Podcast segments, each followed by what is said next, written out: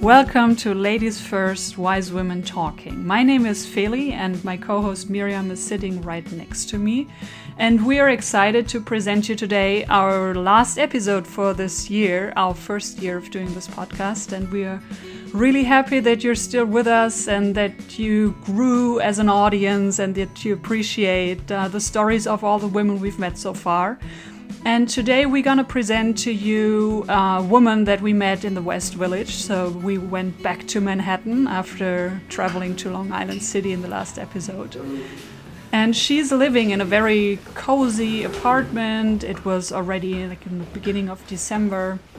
So it felt like Christmassy all around. And uh, yeah, we had a great time with Nancy on the dot of 5.30. Yeah. German, you German. so tall. Yeah, Germans.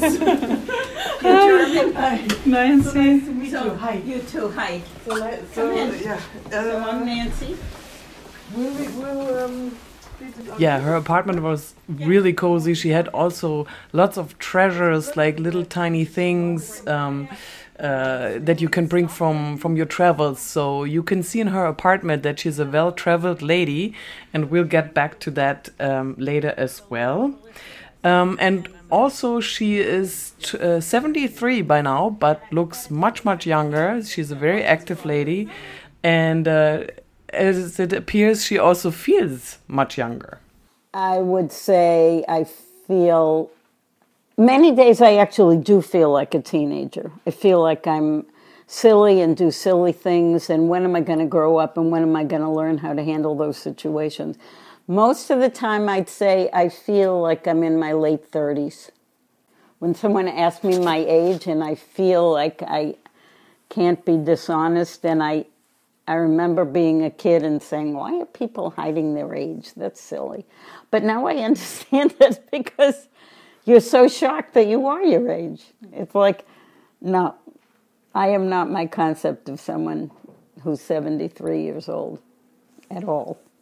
Yeah, and as we already said, she lives in um, in the West Village in Manhattan, and the West Village is kind of like the right place for her because it combines two things that she likes. It's the big city is New York City, but it's also the West Village. I've lived in this neighborhood um, thirty years, and um, it, it's like living in a little village. It is a little village. It's you know I have my local stores and my local restaurants and my neighbors, and it's like you know I do leave the neighborhood, but it is when I was working actually my office was you know less than a 10 minute walk from here so my world was sort of here and it's still sort of here. So I'm both in New York City, which is vast and offers me more in a day than I, anyone could possibly do if I want to.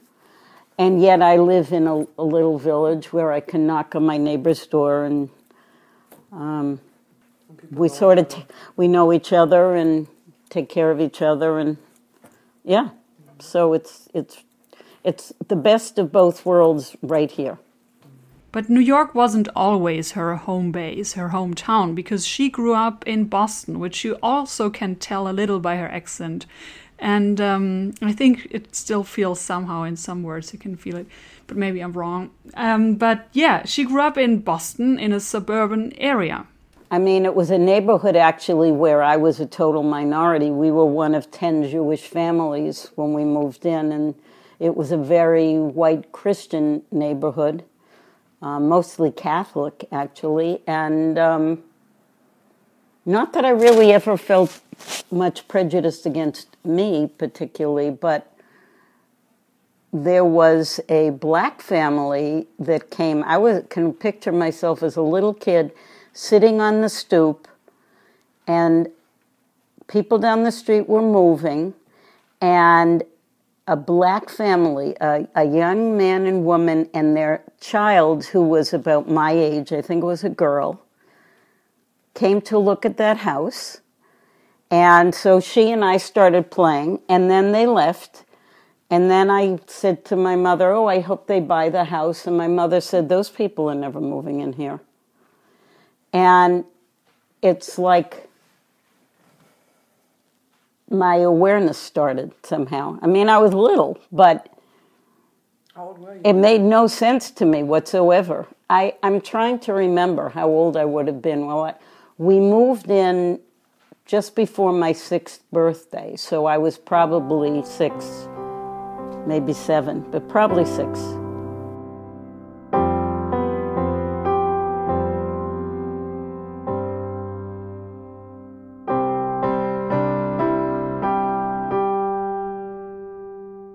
Coming to New York? Oh, yes. I love New York. And I came to New York, and there was all this theater. I mean, the thing about going to school in New York is that usually most colleges, I think, and certainly our nursing school and um, other educational facilities get free seats for a lot of things. So I got introduced right away to Broadway. My my um, oldest friend Ruth, who I she we were in the same year of nursing school. She was only from New Jersey, from Fair Lawn, New Jersey. So she introduced me to ballet. I mean, she was very sophisticated. And to me, she was very sophisticated. I was very unsophisticated um, and naive. And she introduced me to ballet. We'd go to theater. We go to concert. I mean, it was like oh my God, look at the world here. It was thrilling to me. And it's still part of what I love about New York. So she knew early on that she wanted more, that she didn't want a narrow mindset. She wanted all the openness and all the opportunities that this world and maybe different world views can can deliver to you and to your mind. And New York was definitely a good place um, for that, and is a good place with all its opportunities, with its openness, with its diversity. Something that every New Yorker enjoys. Yeah, and although she loves New York as much as she does, she was always looking to get away. When I was 18 and I went to nursing, came to New York to go to nursing school um, at Mount Sinai Hospital, School of Nursing, which doesn't exist anymore. Um, right away in the first year, I met a, a, a young woman. Her name was Ava. She was from California at the end of the year, she decided she didn't want to stay in nursing school. She wanted to go home. Her boyfriend was flying to New York to drive her home, and she said, Do you want to travel cross country? And I said, Yes. And I don't know. I don't know why I said yes. I don't, but I wanted to, and that started it. I just have always loved traveling. So I don't know. I mean, maybe because I, I don't want to be unkind to my parents or anyone else, but I felt like where I grew up was um, a bit narrow minded, a little. Um, uh, just not open to the world and and I just always had this feeling that I wanted to know what other people did and how other people lived. I never wanted to live somewhere other than New York, although I feel like I could. And now, well, always, always, I've always loved traveling. And I, when I was younger and could, I took very long trips, like three months, seven months, trips traveling around Europe and stuff when I was younger, and when it was much easier to do that and much cheaper. I mean, that was in the 60s. I went to Europe first for three months after I finished nursing school and took my exams. Then I left for three months, and then a year and a half later, I came back. I earned money.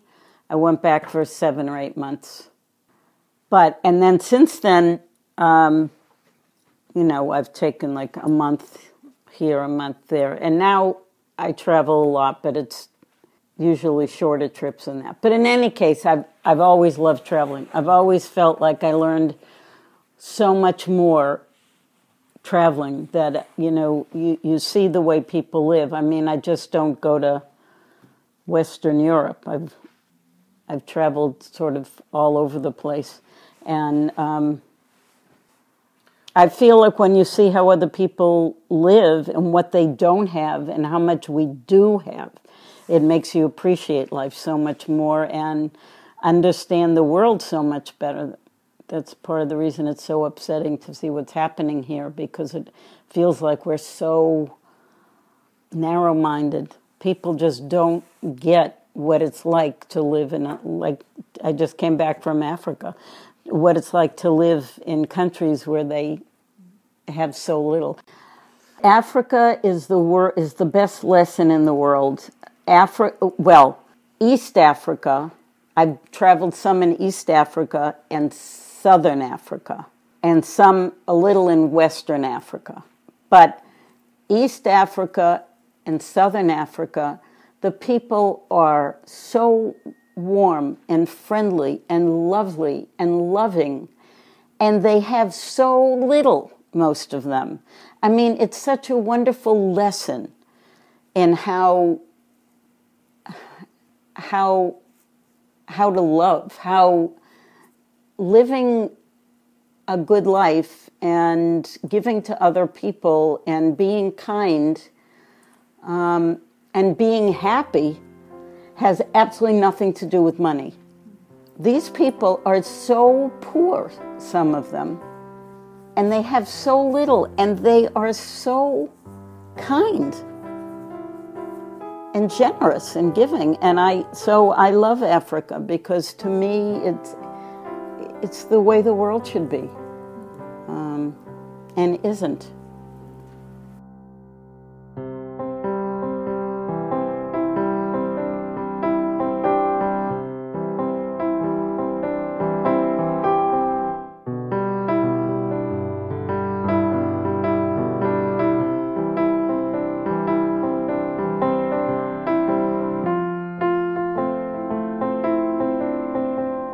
I really feel like I, whatever I've learned, I've learned because I've opened myself up to seeing how, what other people have and don't have, and learning to appreciate what I do have.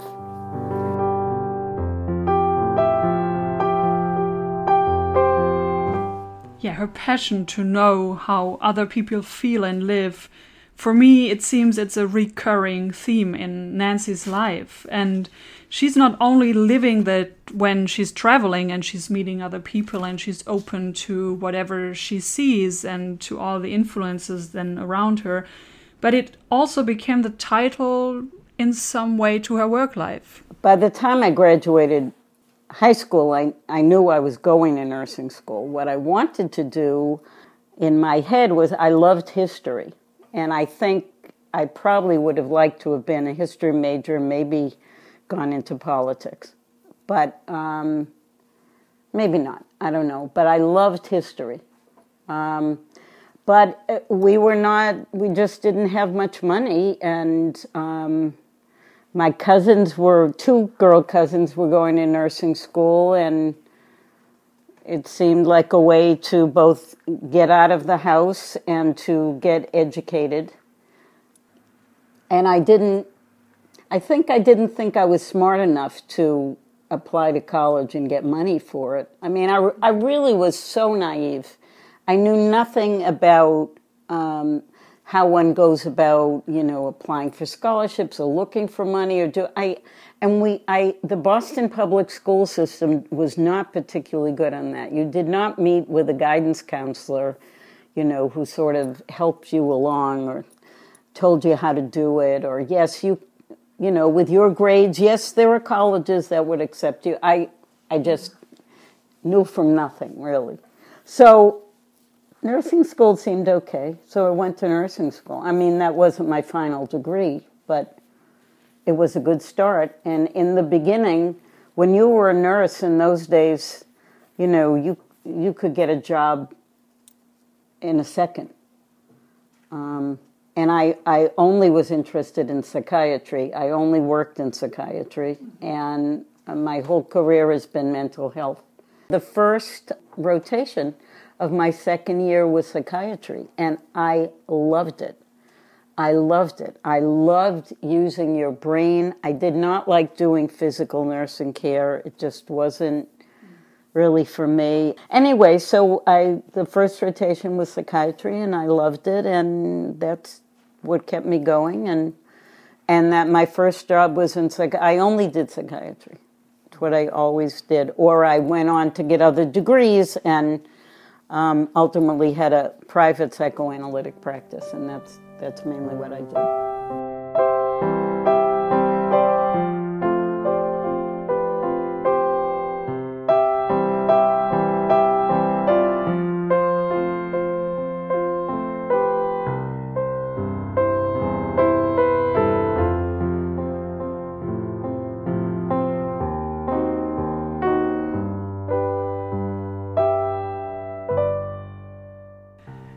It was about that time, uh, 50 years ago, when she started working, that was also the time for great social change in the society.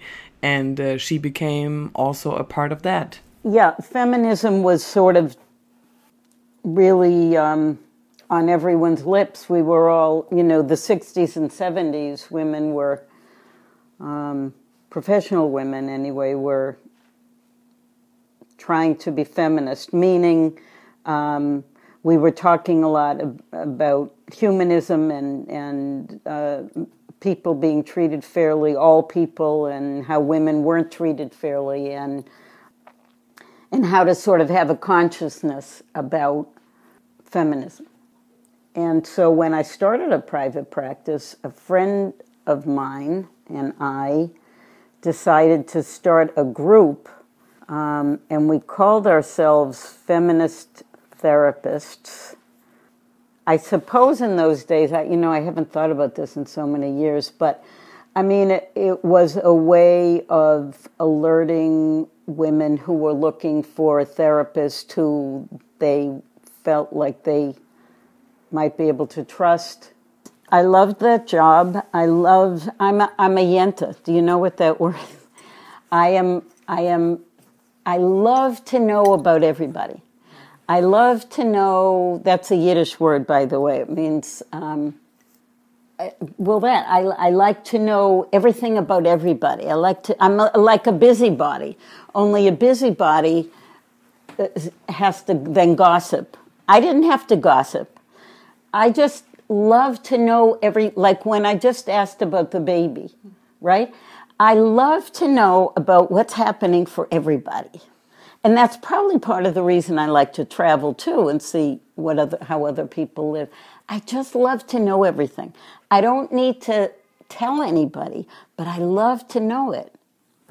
So, um, You would be a good reporter too. yes, yes. And I, I do like to, yeah. I mean, if there was one complaint about me, uh, probably it's that from my friends, it's that I ask too many questions. I'm always asking questions. So I loved what I did until the last moment I did it.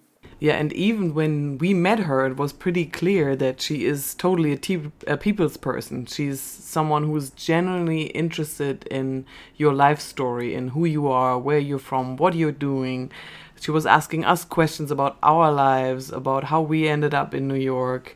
And uh, yeah, she's also certainly able to create that safe space for people to actually open up. So I can see that for sure.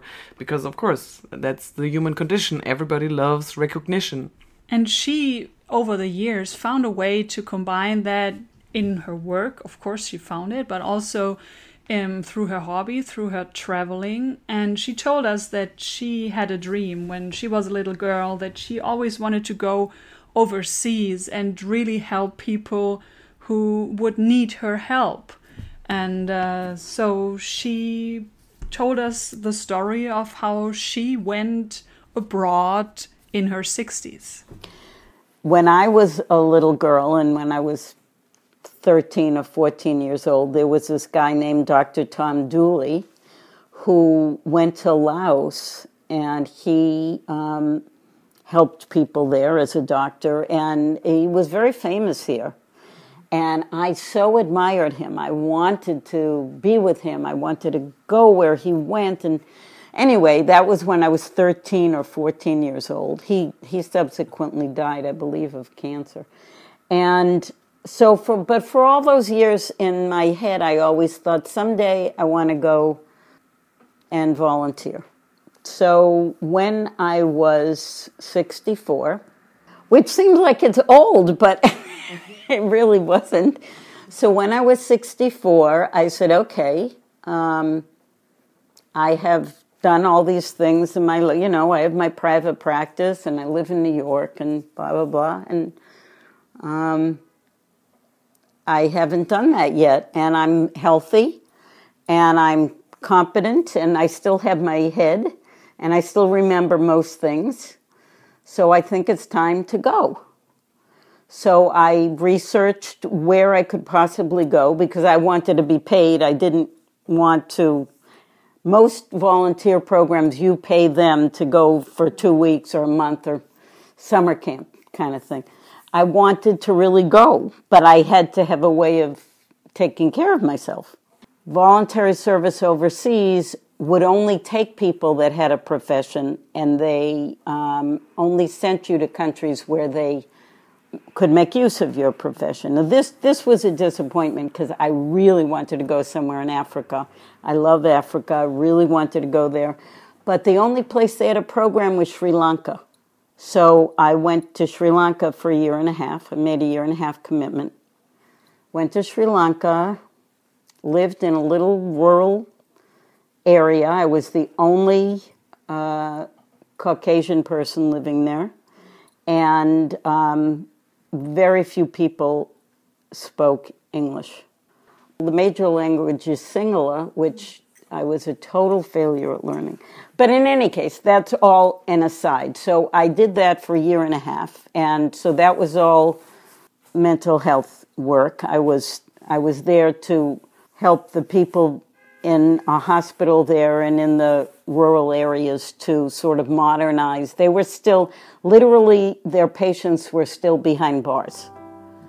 Um, it was a hundred year old British system and it had never been updated. And anyway, so I won't go off on that. But um, when I came home, I had not made any plans about what I was going to do. And at this point, I was when I came, I was 66 or just before my 66th birthday, and I had, you know, given up my private practice. I was renting my office, I was renting my apartment, and I thought, okay, here I am. Now what am I going to do? And I don't know, life just sort of went from there. So I never worked again.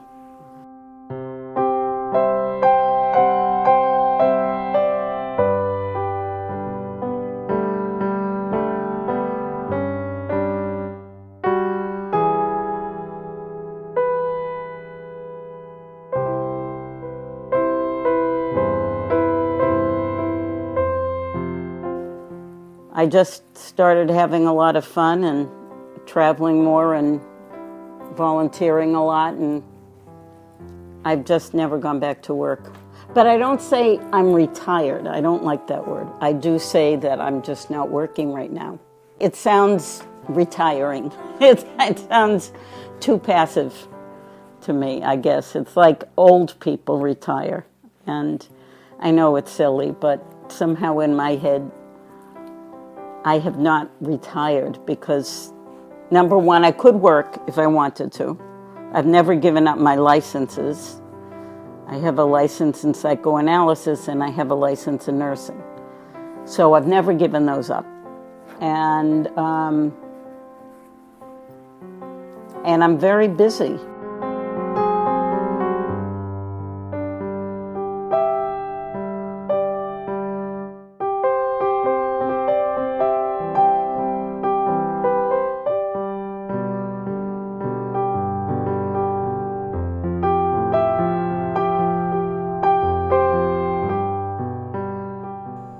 Having an open door and still being open to whatever life throws into your way, I think that's a very encouraging um, thought and also something that we can learn from Nancy with that. And uh, she had certainly a lot of change in her life and some unusual things happens, and she always turned around and followed some dreams she had when she was younger, as she was telling us just now. Um, but we were wondering how did she cope with doubt or fear? I'm sure when I was younger, I had fear. I, I would have to have had fear. Um,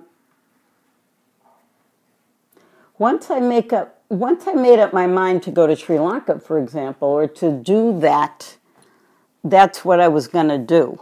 I mean, once I decided it, I, was doing it.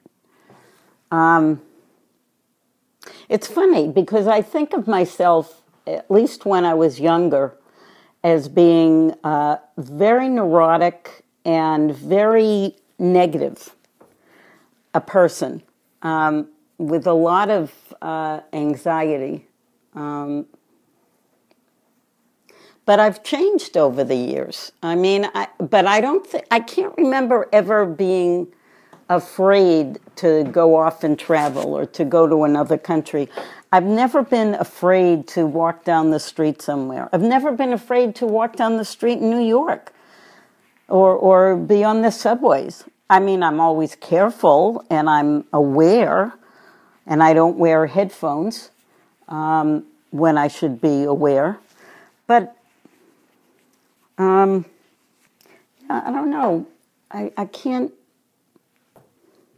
I do think I've changed. Um, I think a lot of things happened in my life. I, I know I, I'm definitely not fearful of doing the things that I do, but I am much more cheerful. I am much more happy now. As I've gotten older, I have become a much happier person. Um, and I think that's happened because I've had a lot of tragedy in my life. And um, you know, I lost both of my parents, I lost a sister, I lost my partner, um, all to death. And I um, had a morning where I woke up one day and had a little pain and ended up almost dying that day, having major surgery and, you know, out of nothing. Those events said to me, you know, you could die in a second you you really only have this moment you're living in because you know they all died from various diseases uh, or whatever happened to them or accidents or whatever. They all just died and you almost died and you really don't know. So are you going to live your life being unhappy or depressed or anxious or worried about the next moment or are you going to live your life as happily as you can because there is no controlling the future? You don't know from one minute to the next what's going to happen. So you can live it miserably, worried about the future, or you can live it. And that's the way I've lived for the last, I don't know how long, last few years at least.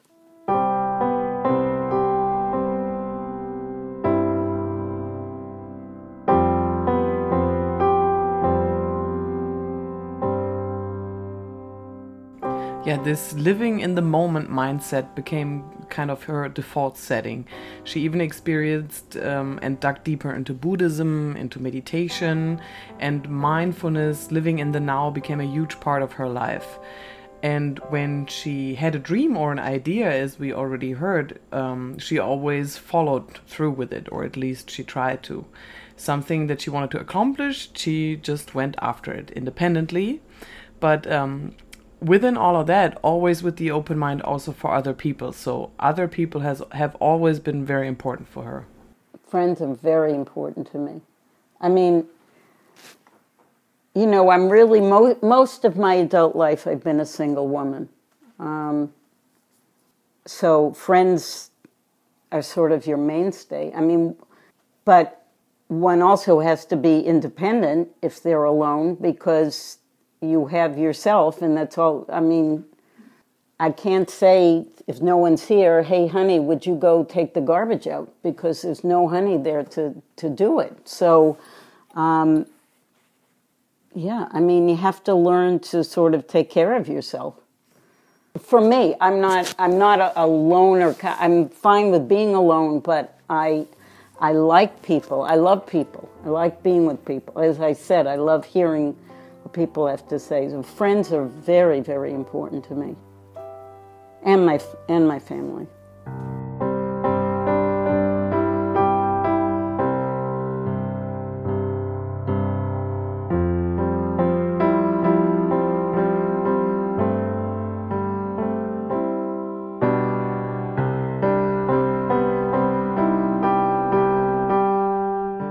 I definitely wanted to be with someone. As a matter of fact, I can remember being like 21 years old and saying to myself, if I'm not married by the time I'm 27 years old, I think I'm going to commit suicide. It was like my sisters were married, everyone was married. That's what you did. And Yes, I definitely, but I just, I don't know. I've never been able to figure this out. I have never really been able to figure it out. I am just not a person that people are terribly attracted to. I just, well, in the 60s and 70s, I mean, we were all having a lot of sex. So it wasn't the sex, but it was, um, I don't know. I, I honestly have never figured out what it was. I was 34 when I met a man who became my husband. We were married for a total of a year and a half. We were together for a total of two and a half years, married for a year and a half of that, then divorced. And then no one else until I met uh, my partner Marilyn, who um, I was 45 years old. She and I had become friends. I guess I, I, I, don't, mind saying this. I mean, I've always been a person who I never cared about what other people did, and I never thought there was anything wrong in anyone loving anyone they loved. So I just sort of, I mean, I wanted to meet a man because that's what you did, and I was certainly attracted to men. wasn't that I wasn't, or am still not. I am still attracted to men, but I also found some women very attractive, and I was much more comfortable around women. I grew up in a family of four girls and my mother. My father was the only male around, so I was very used to females. But um, I don't know. I fell in love with this woman, Marilyn, who was my friend. Um, she had been married for 21 years. She had four children. All, most of them, three of the four of them were adults. One of them was in high school when I met Marilyn. We just were friends literally for five years.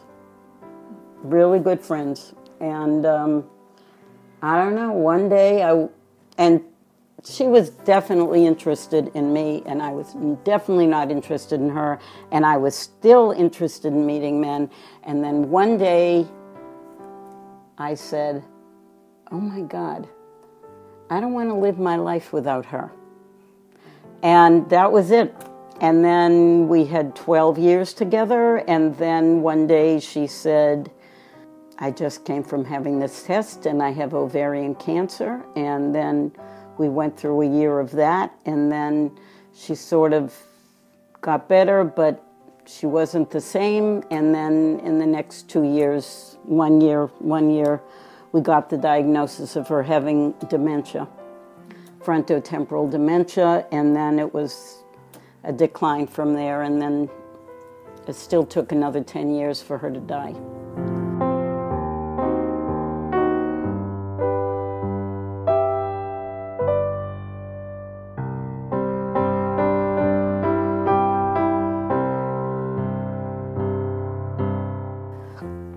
So it was 22 years of my life. But um, she had these four kids. Those four kids had eight children altogether. Those eight children are my grandchildren. I am grandma. There is no question. They are mine. And so I was left this wonderful gift by Marilyn. So I have no children and eight grandchildren.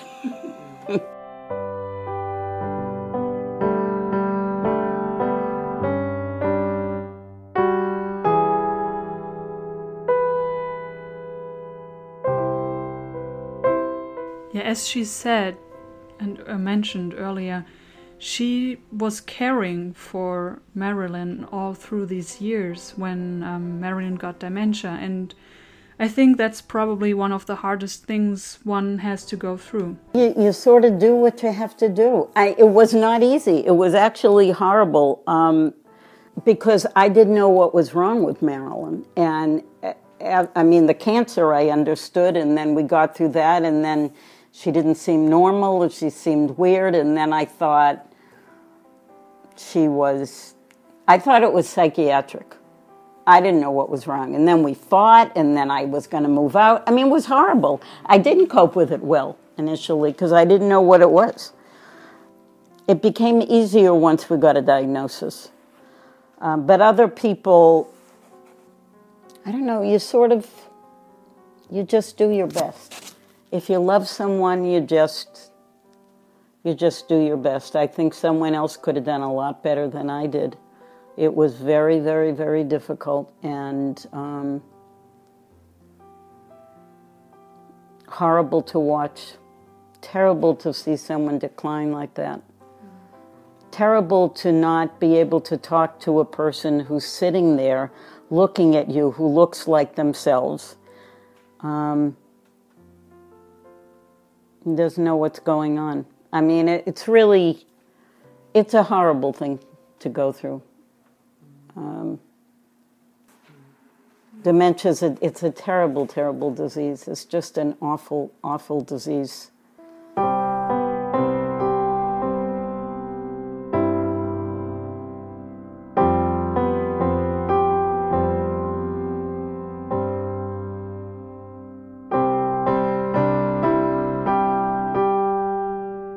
Nancy is and has been a loyal lover, a loyal person who always someone who always went the last mile and still does.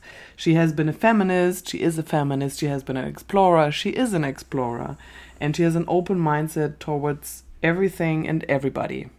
Yeah, and her strong opinions and values that she never hesitated to fight for and um, still seem to play an important role today because she's still fighting for them today. And I went through the 60s, you know, it was Vietnam, it was the women's movement, it was um, Martin Luther King being killed, and um, things that we cared about passionately and marched for, and so forth. And it's almost like people haven't seen, haven't experienced Look, what what is it like if you don't have the option? If you're uh, you're raped and you don't have the option of having an abortion, people haven't seen what life was like when we didn't have these things. But I have to say, I am very discouraged.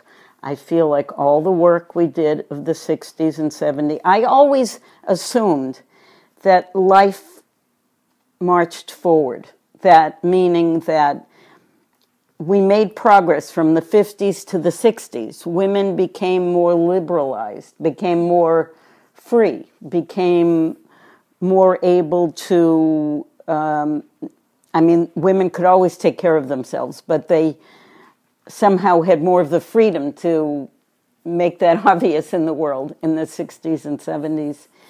And it feels like we have gone back so far now in this country. We have gone back to the 50s or even before. There's so much hate. There's so much prejudice. There's there's it, it's there it's so conservative. It's so unloving. It's so unkind. It's so mean. It is so not the world I want to be living in.